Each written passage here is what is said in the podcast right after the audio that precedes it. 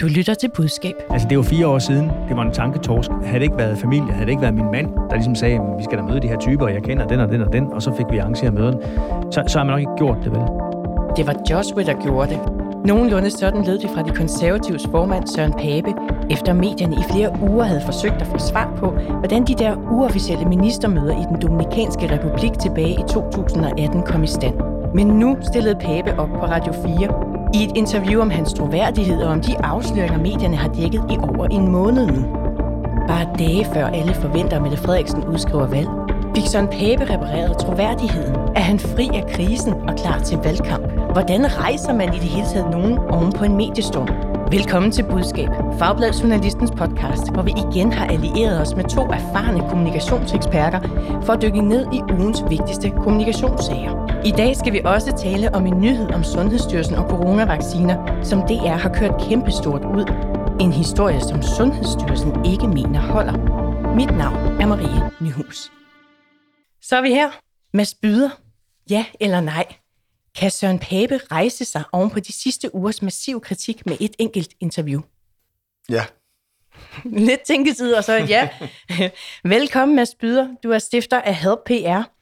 Emil Nielsen, du får samme spørgsmål.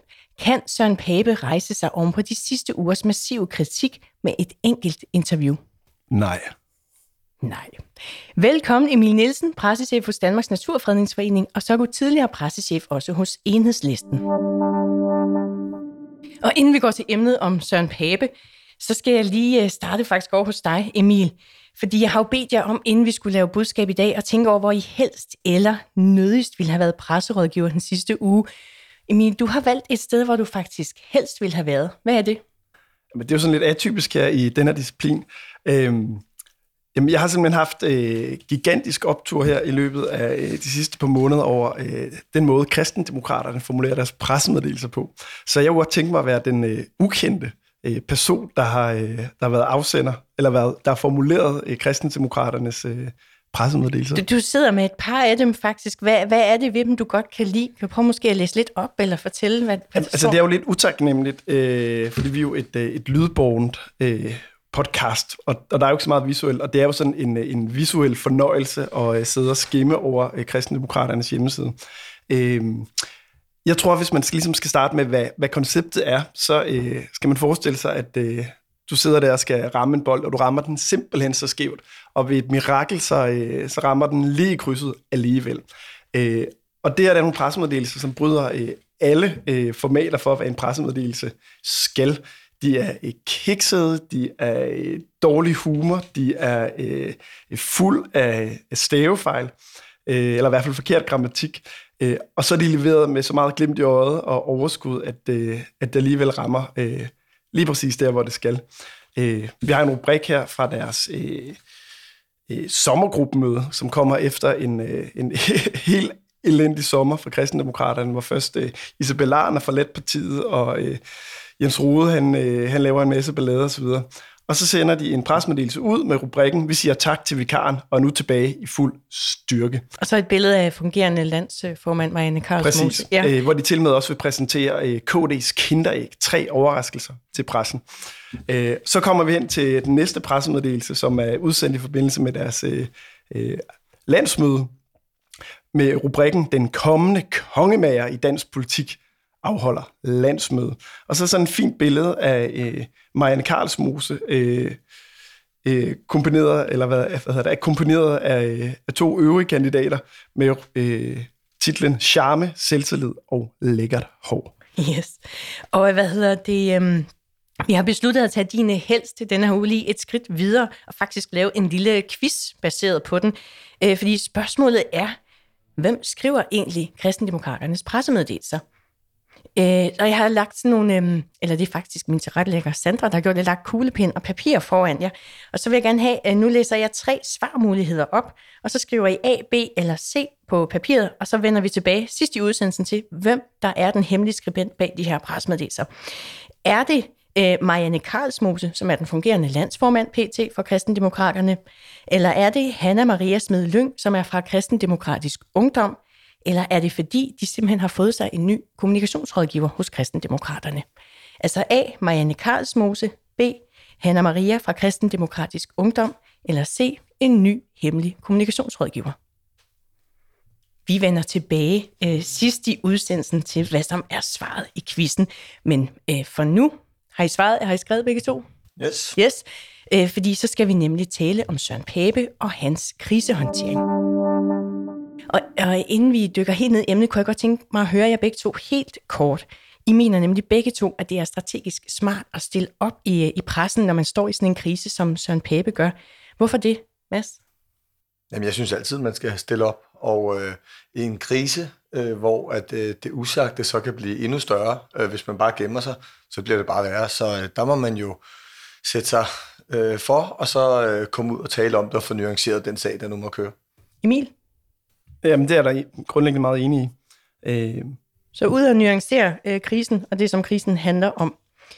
Og så synes jeg, vi lige skal tage tilbage til en solskinsdag i sommer, lige ved Christiansborg. Danmark er et fantastisk land, men der er stadig meget, vi skal kunne gøre bedre. Vi skal give alle et frit valg, for det er kernen i et moderne velfærdssamfund. Vi skal give mere plads til omsorgen end dokumentationen. Vi skal gøre det lettere at drive virksomhed og passe på dansk økonomi. Vi skal passe på Danmark, på vores værdier og identitet. Det går jeg til valg på, og det gør jeg som statsministerkandidat. Ja, det var den femtende august, at den konservative partileder Søren Pape, han meldte sig på banen som statsministerkandidat. Og siden da, der har medierne så bragt en, en stribe afsløringer. Der har været meget storm omkring Søren Pape. Først så kom Ekstrabladet med historien om, at Søren Papes ægtefælle Joseph Medina ikke er nevø til den tidligere præsident for den Dominikanske Republik, modsat hvad Pape tidligere har sagt. Så kom historien i Jyllandsposten om, at Søren Pape havde holdt uofficielle ministermøder øh, under en ferie i Karibien i to tusind atten, uden at orientere Udenrigsministeriet. Og så kom historien i Ekstrabladet om, at Joseph Medina, modsat hvad Pape tidligere har sagt, øh, ikke er jøde. De her øh, afsløringer kastede Søren Pape ud i en kæmpe mediestorm og krise. Undervejs har han faktisk udtalt sig flere gange. Blandt andet har han beklaget de uofficielle ministermøder i magasinet Libert på T V to News og også på Facebook. Og det var også på Facebook, at han i forrige uge meddelte, at han og Joseph Medina skal skilles. Men han har også flere gange undervejs afvist mediernes spørgsmål. Det skete blandt andet øh, ret hæftigt på de konservatives landsmøde tidligere i september. Denne her uge, der stillede han sig op på Radio fire, og her gav han nye informationer om de uofficielle ministermøder i Karibien. Vi tænkte slet ikke over det. Nu skal du lige huske, jeg, jeg er jo jeg var gift med en mand, der kommer fra den Dominikanske Republik, og... Øh Og han kender rigtig mange, via han har gået i skole og andre ting, i hele det system og i regeringssystemet. Og så sagde han, skal I ikke, I skal da møde de her mennesker, når I nu er der. Og det meldte han så ind, og så kom de her møder i stand, og det var sådan, det var. Altså havde det ikke været min ægtefælle, der arrangerer møderne, så, så var det nok også kommet en anden stand. Ja, Søren Pape giver altså her nogle nye oplysninger om de uofficielle øh, ministermøder. Mads, du er jo tilhænger af, som vi snakkede om før, at stille op til interviews i kriser. Hvad får Søren Pape ud af at give det her interview i Radio fire? Ikke ret meget. Hvorfor ikke det? Jamen altså, jeg synes, jeg skal stille op. Det har han så også gjort. Øh, men jeg synes ikke, han leverer varen, hvis jeg skulle sidde og være hans rådgiver i dag øh, i det interview, desværre. Hvorfor ikke? Jamen, han, øh, han stiller jo op og har helt klart noget valgsnak med. Det, det giver jo mening. Han er også klar til at give nogle indrømmelser, men, men han skyder det hele tiden til hjørne, og... og hele det her mandat på Radio fire for mig, så bliver det sådan en, en snak hen over bordet, øh, hvor han et par gange siger, det der det er for privat, det kan jeg ikke tale om, øhm, og nu vil jeg gerne videre. Øhm, så jeg, jeg, jeg, jeg, jeg synes egentlig, det er ret godt. Hvis jeg, øhm, og det er også derfor, at jeg svarede ja før, kan man komme ud af det på et interview? Det mener jeg jo godt, man kan. Det har han så ikke gjort her. Han er på ingen måde ude af krisen. Men hvis han havde tilrettelagt, måske også med lidt held, det her interview lidt bedre, og kunne få fortalt lidt mere håndgribeligt nogle af de her konservative værdier, øhm, og, og få ryddet op i penalhuset. Altså, han har jo ikke stjålet af kassen. I, I min verden er den her krise ikke så mega dyb. Han kan sagtens komme op af den, øh, fordi øh, det er nogle sager, hvor jeg tror, at de konservative vil sige, så længe der er styr på penalhuset, så tror vi på ham. Og der skal ikke ret meget til altså, øh, at rydde op i det, men han får ikke ryddet op i penalhuset, han får måske endda ryddet det endnu mere til.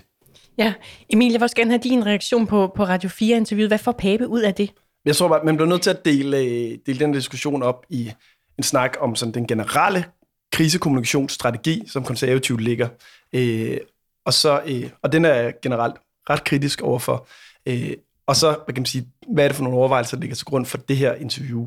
Øh, og hvis man lægger til grund, at Konservative har lagt en, en krisekommunikationsstrategi, som baserer sig på at sige, jamen en række af de sager, som, øh, som er fyldt i medierne, det tilhører privatlivets fred. Det vil vi ikke snakke om. Vi prøver at sætte en mur op der og sige, godt, der kommer vi ikke til at gå ind i dem. Så er der en sidste sag, som holder alle de andre sager i live, som er spørgsmålet om hans øh, uofficielle ministerbesøg, som han heller ikke har håndteret. Så hvis man lægger øh, hvad kan man sige, den strategi, de har lagt til grund, så synes jeg, det er klogt nok at sige, at vi bliver nødt til ligesom, at lægge det der øh, uofficielle ministermøde død og Og, og tale ud om det, for at kunne komme videre i teksten. Jeg synes bare ikke, han lykkes med det. Men ideen er god nok. Men skal vi lige prøve at høre et klip, fordi journalisten på Radio fire spørger os ind til de andre afsløringer, altså dem, der ikke er de uofficielle ministermøder. Øh, der bliver han øh, spurgt ind til det og, og svarer. Har du været for naiv i din relation til din mand? Det vil jeg ikke diskutere i et radioprogram. Det synes jeg er helt urimeligt, man skal tale om sine private forhold på den måde. Men det, jeg synes, der er lidt sjovt, det er, på den ene side, så siger folk, at han er, han er en, ingen kender, og på den anden side var det ham, der var i stand til at, at arrangere øh, møderne. Jeg vil lade folk tænke, hvad de vil øh, selv, og der må også være en kant for, hvor meget af sit privatliv, man skal lægge ud for offentligheden. Emil, du siger, hvis jeg hørte rigtigt, så siger du, at det ligner, de har haft en strategi forud for det her interview om, at han gerne vil stille op og stille sig til rådighed for at svare omkring de uofficielle ministermøder, men han ønsker ikke at gå ind i de andre forhold øh, om, om sin eksmand eller mand. Øhm, men er det ikke fair nok, som han siger i klippet her, at øh, nogle ting, de hører altså til privat, dem skal jeg ikke lægge frem, bare fordi jeg kandiderer til at blive statsminister? Øh, jeg tror, man... altså Du kan jo godt sidde med en oplevelse af uretfærdighed, og du kan også godt selv sidde og lave den sondring mellem, der er noget, der er privat, og andet, der ikke er, og jeg skal ikke forholde mig til private. Men det er jo bare fuldstændig underordnet, så længe der stadigvæk er energi og dynamik i diskussioner om Papes privatliv, og øh, øh, de her mere eller mindre mærkværdige historier, der er kommet frem om hans øh, ægtemand, ægtemand, eller tidligere ægtemand. Øh, så man kan sige, jo, det kan jo godt være, at det privat for Søren Pape og de konservative giver mening at lave den sondring, men det hjælper jo bare ikke noget, når vi andre bruger tid på at diskutere det. Så det kan være rimeligt, men det virker ikke? Det er åbenlyst. Mm. Hvad tænker du om det, Mads? Kan, man, kan han trække i den situation, som han står? Kan han trække sådan en grænse, hvor han siger, at det her det er for privat? Det vil jeg altså ikke gå ind i at tale om.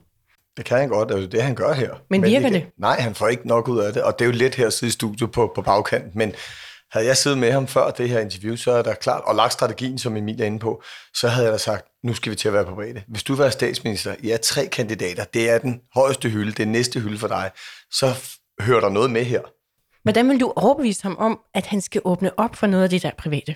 Jamen på den måde, at hvis han skal blive statsminister, så er det, han har været minister i flere år omgange, og, øh, og på, på den høje hylde, men det skridt, han skal tage nu, og han arbejder hardcore på, det åbner endnu mere op for, øh, hvem man er, øh, hvad ens følelser er. Han skal stille op til mere følelsesladet interview i god aften og god morgen, og det er noget helt andet at være statsminister.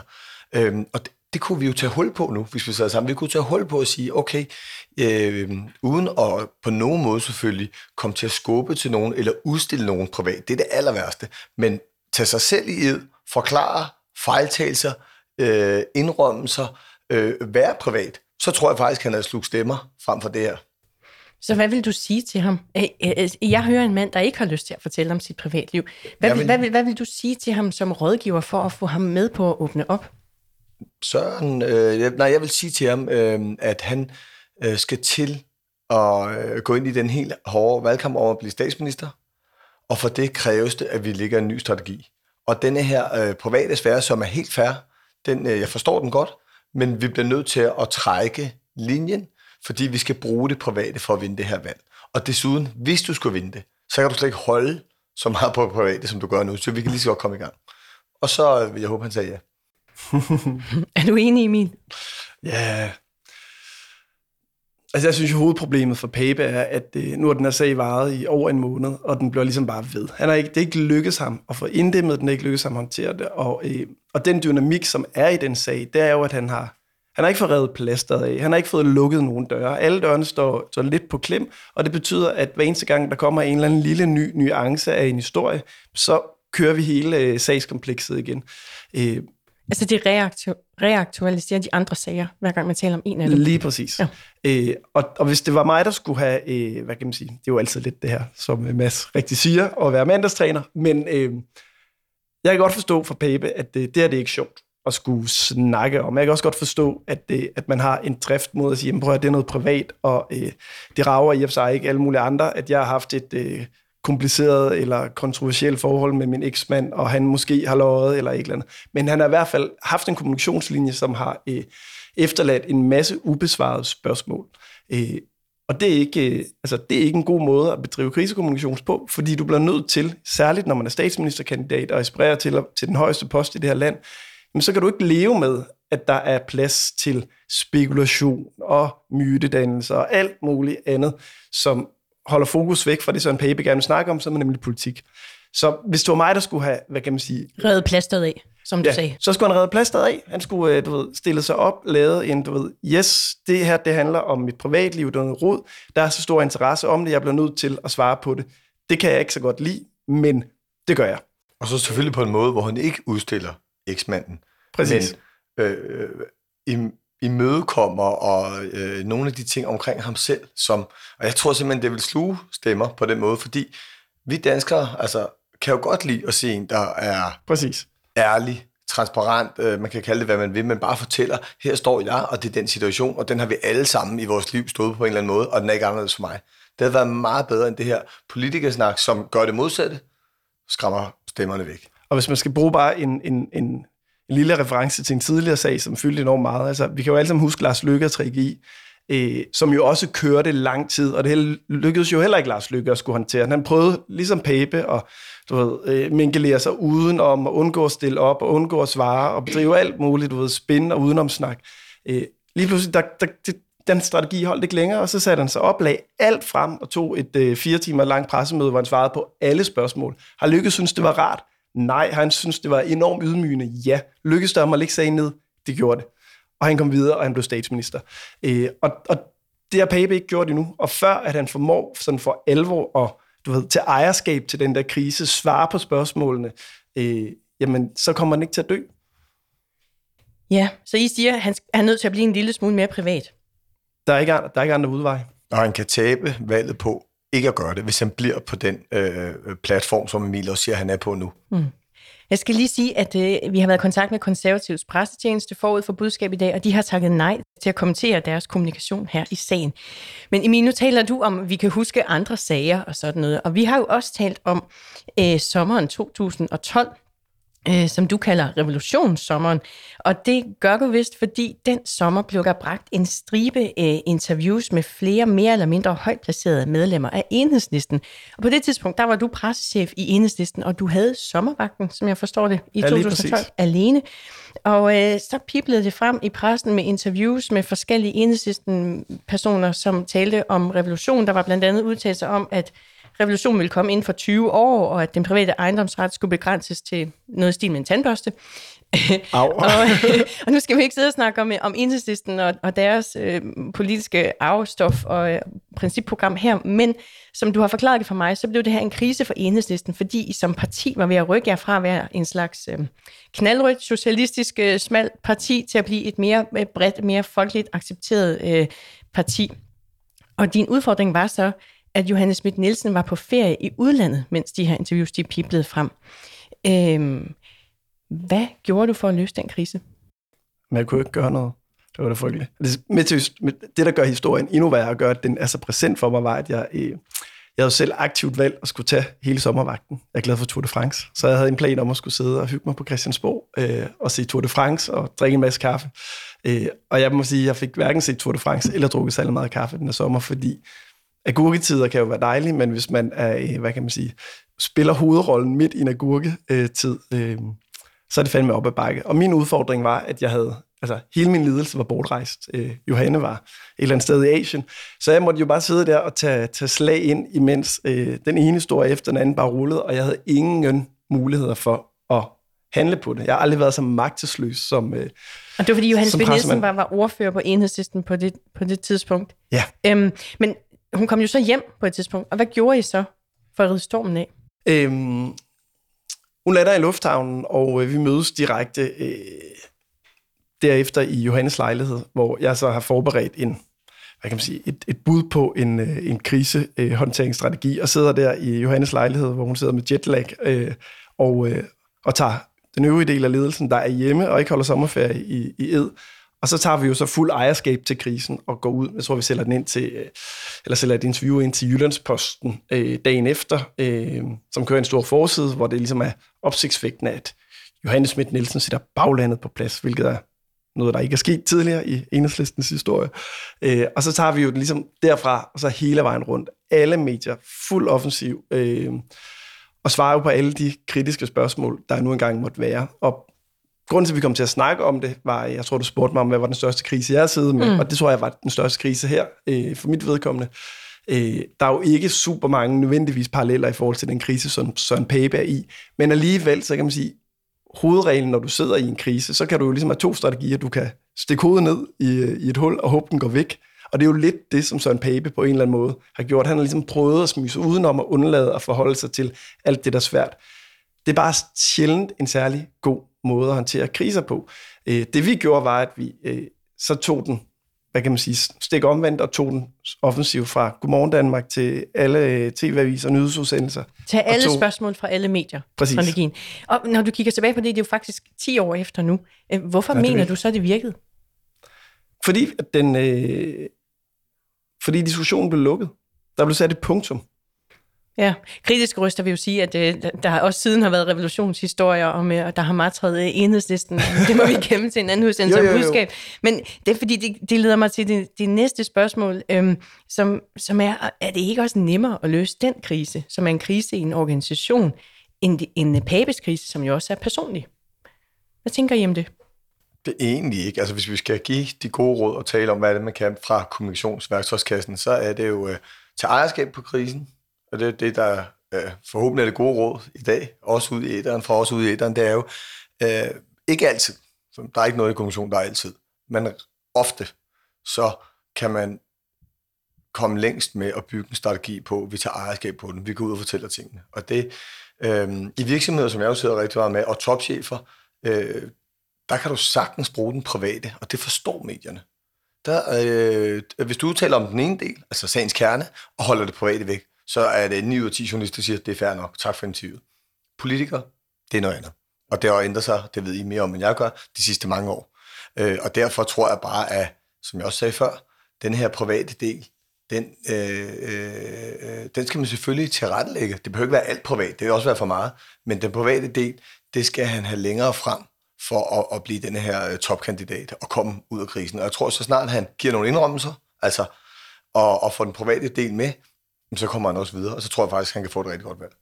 Og jeg tror jeg bare, en, en, altså, en vigtig pointe, når man snakker om, om kriser, altså store kriser, som fylder rigtig meget i medierne, så får de jo deres eget liv, deres egen dynamik. Og noget af det, som der altid hvad kan man sige, er, en, er en væsentlig ingrediens i enhver stor krise, som fylder og ruller, jamen det er sådan noget som uklarhed, ubesvarede spørgsmål, at folk ikke vil tage ansvar. Så derfor er det jo tit den eneste måde, man sådan for alvor kan håndtere en krise på, det er, at man kan sige, the main person, den der har ansvaret, stiller sig op og tager ansvaret på sig, svarer på spørgsmålene, er tilgængelig, kommunikerer, for det efterlader ikke noget rum til alt mulig spekulation. Søren Pape, bedste eksempel, når vi snakker bare ministermødet, som jo... Det tror jeg, de fleste mennesker godt kan forstå. Yes, det var en svup, så det var problematisk. Men fordi han har trukket øh, den så langt i forhold til ligesom at svare på, hvad er det egentlig, der foregik på det møde, hvordan kom det i stand, så har han jo haft sit eget liv. Nu prøver han så at du ved, ligge, hvad kan man sige, inddæmme den historie ved at, at ligge lidt mere frem i forhold til, hvad er det for nogle omstændigheder, der var, hvordan kom mødet i stand. Problemet for ham er, at det er for sent. Og hvis du skal tage de lidt mere poppede, nu skal vi nok videre til det næste emne, men det er jo dopingsagerne for mange år siden. Altså, det kan nærmest ikke blive værre. Og der var alle de her kendte danske cykelrytter. Og det var først, da de satte sig ved bordet med tårer i øjnene og fortalte det. Præcis. Og så er de i dag eksperter og forfatter og alt muligt andet, fordi man kommer videre. Det er det. Og i sidste måned havde jeg den her med Mary og Frederik omkring øh, kostskolen. Den var også åbenlyst. De havde to uger, hvor øh, hun vendte om på hælen, og, og, og da de først gik ud og reagerede og sagde noget, så fik de den lukket. Du lytter til Budskab, Fagbladet Journalistens podcast om kommunikation. Husk, du kan altid skrive til os med input og idéer. Skriv til budskab bindestreg journalisten punktum d k. Og jeg vil også rigtig gerne høre fra dig, hvis du har et dilemma fra dit kommunikationsjob, som du kunne tænke dig, at eksperterne i Budskab løser. Mads, Du har jo også tænkt på en sag, hvor du helst eller nødst ville have været kommunikationsrådgiver den forgangne uge. Hvad har du valgt? Jeg fik jo opgaven med nødst, og jeg ville nødst have været kommunikationschef hos Eko. Hvorfor det? Jamen, det er fordi, at vi har set den her sag med Eko i Rusland, og en ting er, at de er blevet modsat alle deres konkurrenter. Det kan man jo have en holdning til. Nu markedsfører de også ekstremt øh, offensivt, faktisk både i Rusland og andre steder. Og så sent som var det et maraton i Rusland forleden, hvor de delte sådan nogle... Øh, rabatkuponer. Ja, lige præcis, det læste jeg også. Jesus Christ. Æh, altså, jeg, jeg, jeg, ja, og så kan man så sige, hov, det er en krise, i hvert fald i danske medier. Det kan godt være, de tjener masser af penge, men medie- og imagemæssigt er det en krise i danske medier, som jeg faktisk synes burde være større, men det er den ikke lige nu. Øhm, men de udtaler sig så ikke. Så hvis jeg sad der i hovedsædet, og både sådan, nu er der også etik og moral i det her, skulle være en del af den her virksomhed i forhold til de valg, de tager og blive, og så samtidig ikke måtte gå ud og sige noget. Prøve at forklare det, prøve at nuancere det, men bare være stille og holde mig under radaren, mens dollarsene rører ind. Nej, jeg tror faktisk, jeg vil sige op. Men nu går vi videre til næste emne.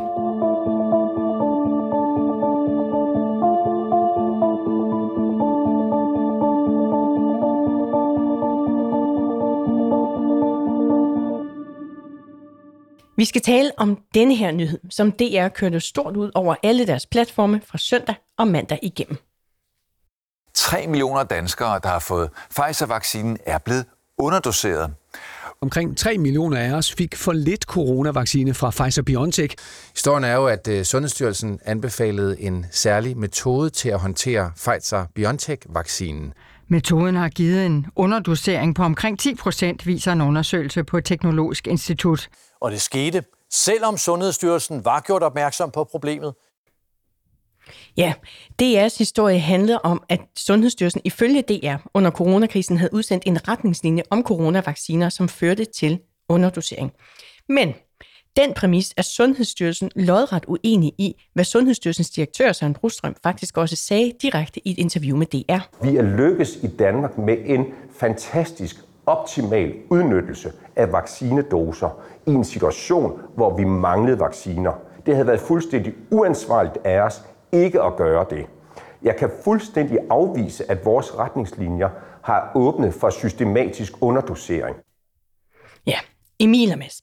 Sundhedsstyrelsen har vidst i flere måneder, at denne her historie er på vej, og at historiens grundlæggende præmis ifølge dem er helt forkert.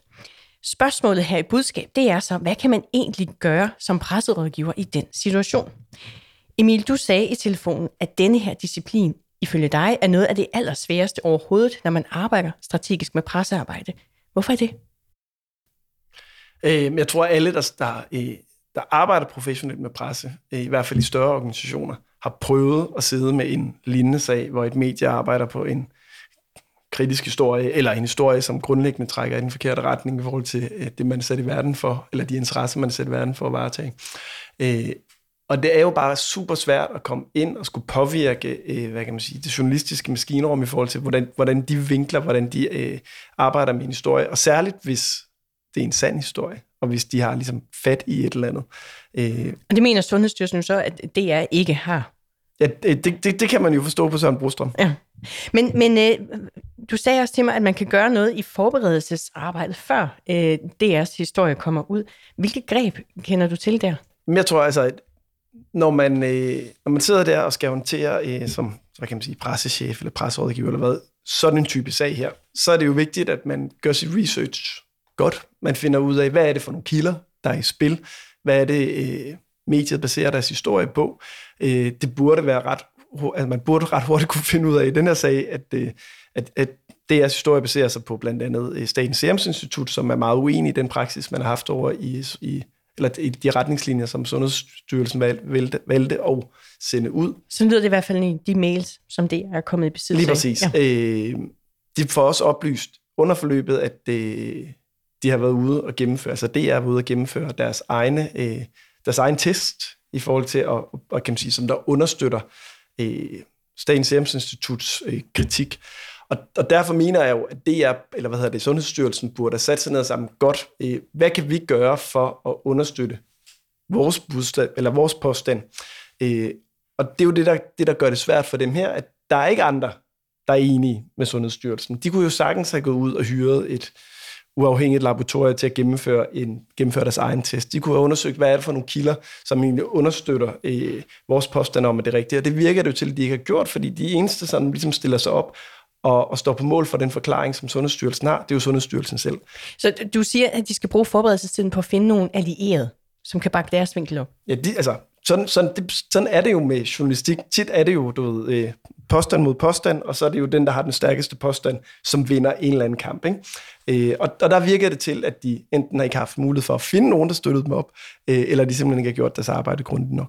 Ja, jeg, jeg så faktisk i går, jeg tror det var på Nordjyske, der var en overlæge, der var ude og bakke Sundhedsstyrelsens vinkel op. Øhm, men, men det, det kan også tre komma fem til fire dage efter, ikke? Ja, men i hvert fald så er det sådan, at hverken D R eller Sundhedsstyrelsen har ønsket at stille op til interview her i Budskab, fordi sagen ikke er afsluttet for deres vedkommende. Der kommer måske øh, flere historier, der er i hvert fald et efterspil i gang. Men vi har fået en mail fra Sundhedsstyrelsens pressechef, hvor hun skriver, at deres grundlæggende bekymring i pressehåndteringen var, om D R's historie ville skabe tvivl om vaccinationsprogrammet. Og jeg forstår det som, om det vil skabe tvivl hos borgerne. Mads, når Sundhedsstyrelsens mål er at arbejde for at mane tvivl til jorden, hvad mener du så om de svar, vi hører fra Søren Brostrøm? Det synes jeg faktisk, han gør godt. Ja, hvorfor? Han er jo meget, meget sort-hvid faktuel og, og, og slår tilbage med hård hånd. Så, og det synes jeg også, han skal, fordi vi har så stort et emne, som kan gøre os alle sammen tvivlende og rystende og, og, og skal dobbelttjekke ting, så jeg er ret sikker på, at de sidder her i deres forberedelsesrum og sagt, når den her historie kommer, vi ved jo heller ikke, om de arbejder på at få lukket ned. Det har de muligvis. Men ikke med laboratorier og så videre, som Emil minder på. Men pressemæssigt kan det jo godt være, at de arbejder på det. Men da den så først kom på D R og på alle D R's flader, så kan man godt mærke, at de har forberedt sig, fordi øh, han var klar i spyttet, han var stillet op på alle medier, og han, han øh, skød tilbage med fuld kraft.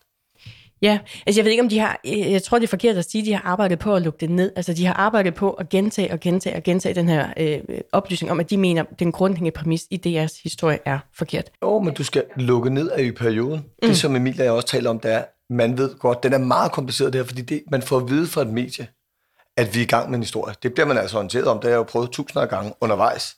Og så prøver man jo, måske, jeg tror ikke bare, man sidder og venter. Men man, måske prøver man jo øh, at lade det her medie i det her tilfælde, det er at vide, at, at der er jeg altså ikke helt rigtig på den, eller vil det ikke ryste befolkningen? Eller, altså, så jo, jeg er ret sikker på, at man selvfølgelig prøver at lukke den ned, inden det er det, der hedder det proaktive beredskab. Så kommer D R ud på alle flader, så går du i gang med dit reaktive beredskab.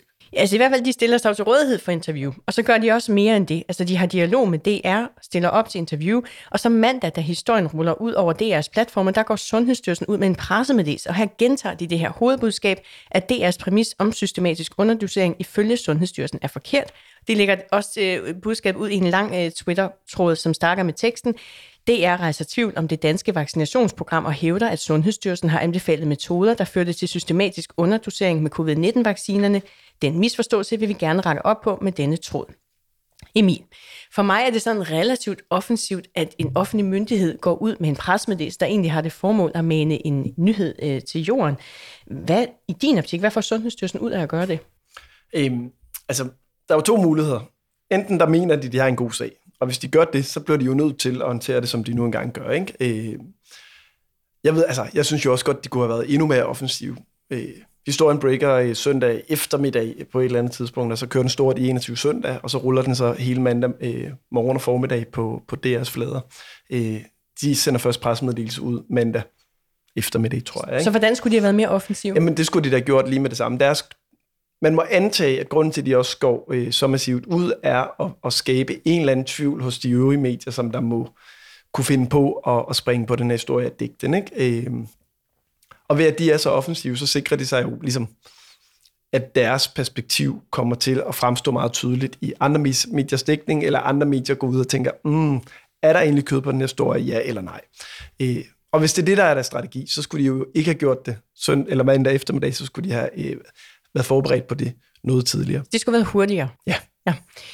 Hvad tænker du, Mads, om, Jamen, om det synes her? Jeg synes jo, de skal, det ville være fantastisk, hvis de har sendt den søndag eftermiddag, og de har, de har haft den klar der, men Øhm, det, jeg synes jo alligevel lidt, de lykkes med, det er blevet lidt en beef mellem D R og Sundhedsstyrelsen. Altså, du spørger mig, jeg har jo ikke læst alle artikler, og jeg har mit eget liv og min familie og alt muligt andet i de her dage.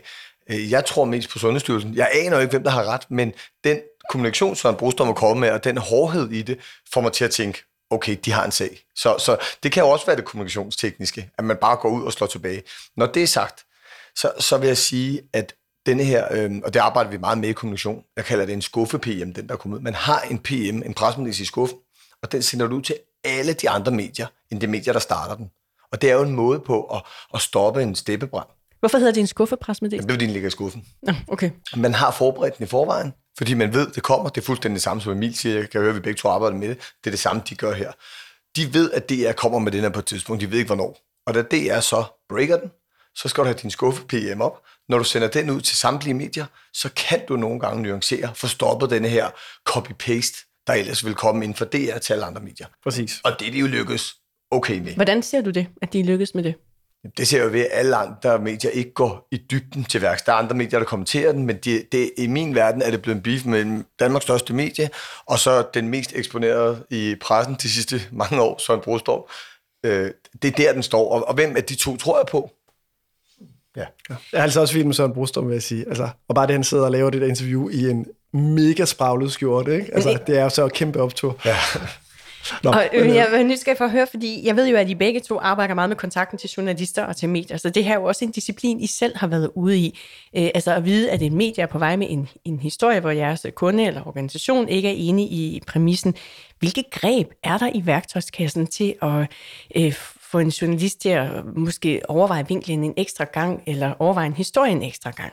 Mads? Mm, det er svært. Hvis der er en sag, altså det er min erfaring med det her tyve år, og journalister hver eneste dag, og jeg har også den dybeste respekt for det, fordi hvis der er en sag, så har jeg ikke lukket, slukket en artikel ned. Fordi hvis der er en sag, altså så har det været helt, så har der været et eller andet med, at journalisten er blevet syg, eller på ferie, eller sådan noget. Altså, så er det jo heller ikke dit arbejde. Nej, præcis. Så jeg vil gerne sige, hvis der er en sag, så er, og den journalistik, så er min case hundrede procent, at så kommer den også ud. Så kan man være med til fra min side, og nuancere, og have skuffe P M klar, og så videre.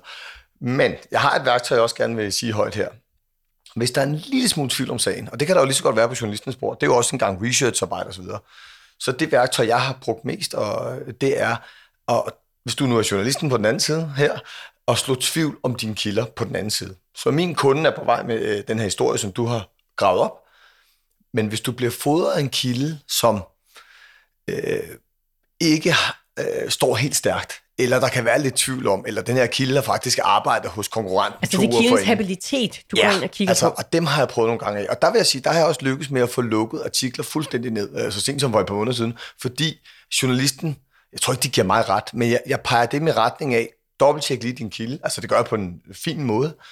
Og, og der er jo en gang med, at kilderne er, jeg har lige haft sådan en med en direktør, der er blevet fyret, rasende, og bare sidder faktisk helt ud over, hvad han må juremæssigt, og sender screendumps til en journalist, der starter sagen op, men til sidst finder ud af, okay, det, den kilde, jeg har, er, der er noget revenge, der er noget øh, i det her, det, det dur ikke, den kommer aldrig ud. Men, men Mads, er det ikke et etisk problem, hvis du som kommunikatør er med til at spænde ben for, at journalister og frie medier kommer ud med relevante øh, historier? Jo, men jeg spænder ikke ben, jeg nuancerer. Det var det, jeg startede med at sige, at hvis der er en sag, hvis der er en case, så kan jeg heller ikke få lukket, og så har jeg heller ikke lyst til det. Så siger jeg til min kunde, I har gjort det nælderne, nu må vi komme videre og være klar med vores skuffe P M, eller hvad der er bagefter.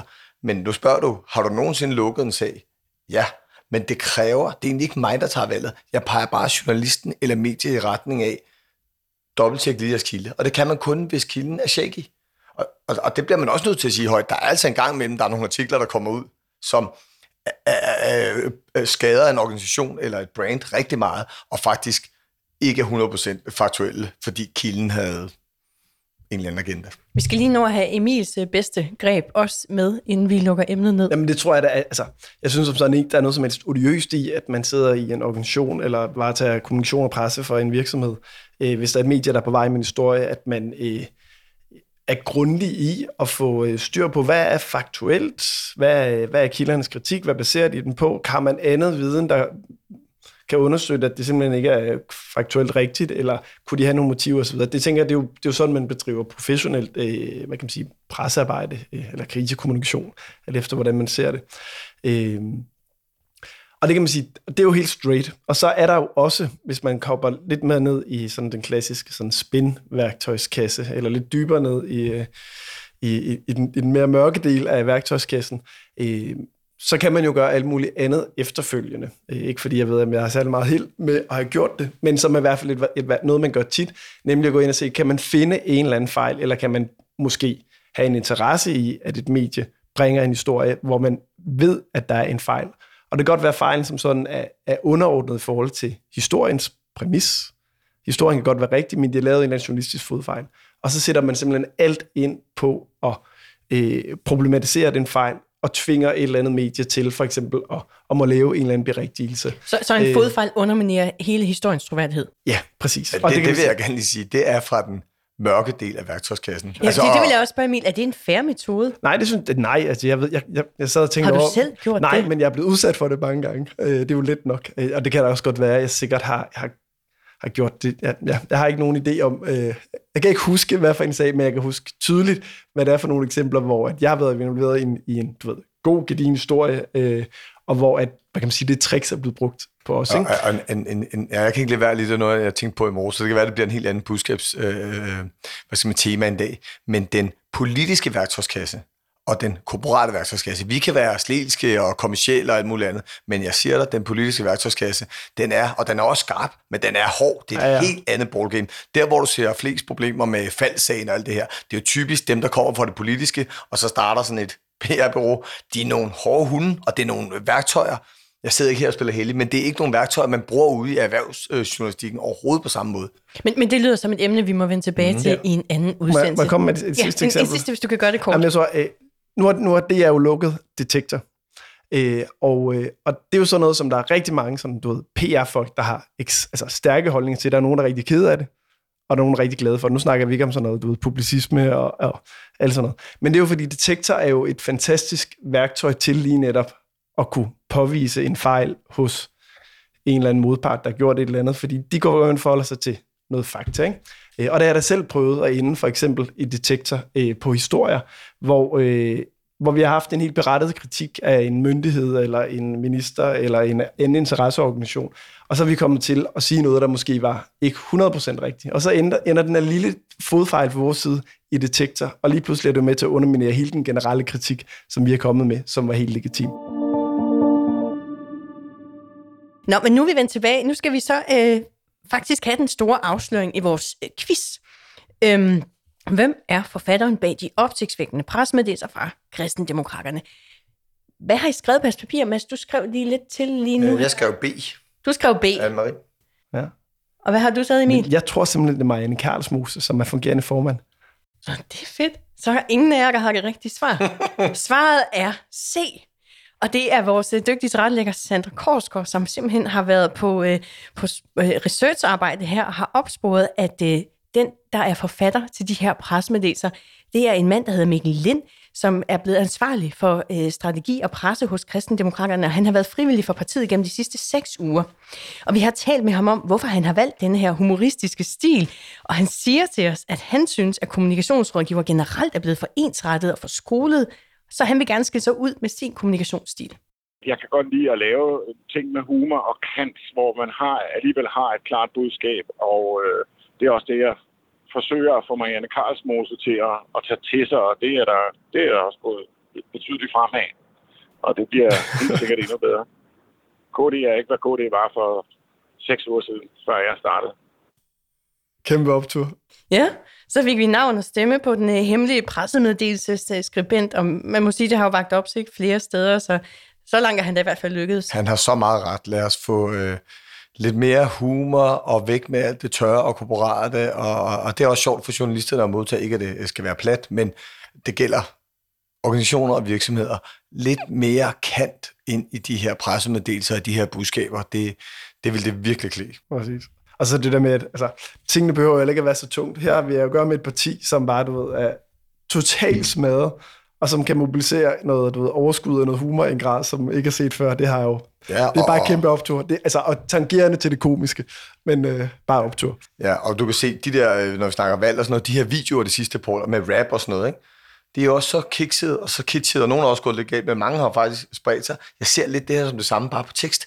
Du går over, der er jo stavefejl og alt muligt, men du går over og laver noget, der er så kitsch, at det bliver cool. Altså talentfuldt kikset. Ja. ja. Hmm. Det er i hvert fald intenderet, kan man, ja. kan man så høre. Ikke? Altså, det er jo fedt. Mads Byder, stifter af Hedep P R, og Emil Nielsen, pressechef hos Danmarks Naturfredningsforening. Tak fordi I er med i budskab i dag. Selv tak. Selv tak. Du lyttede til Budskab, Fagbladet Journalistens podcast om kommunikation.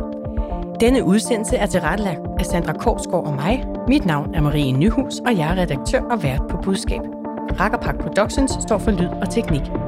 Du hørte et klip fra Radio fire, T V to, D R et og P et. Husk, du kan altid skrive til os, hvis du har input eller idéer. Skriv til budskab snabel-a journalisten punktum d k. Og hvis du kan lide at lytte til Budskab, så giv os meget gerne en anbefaling. Tak fordi du lyttede med.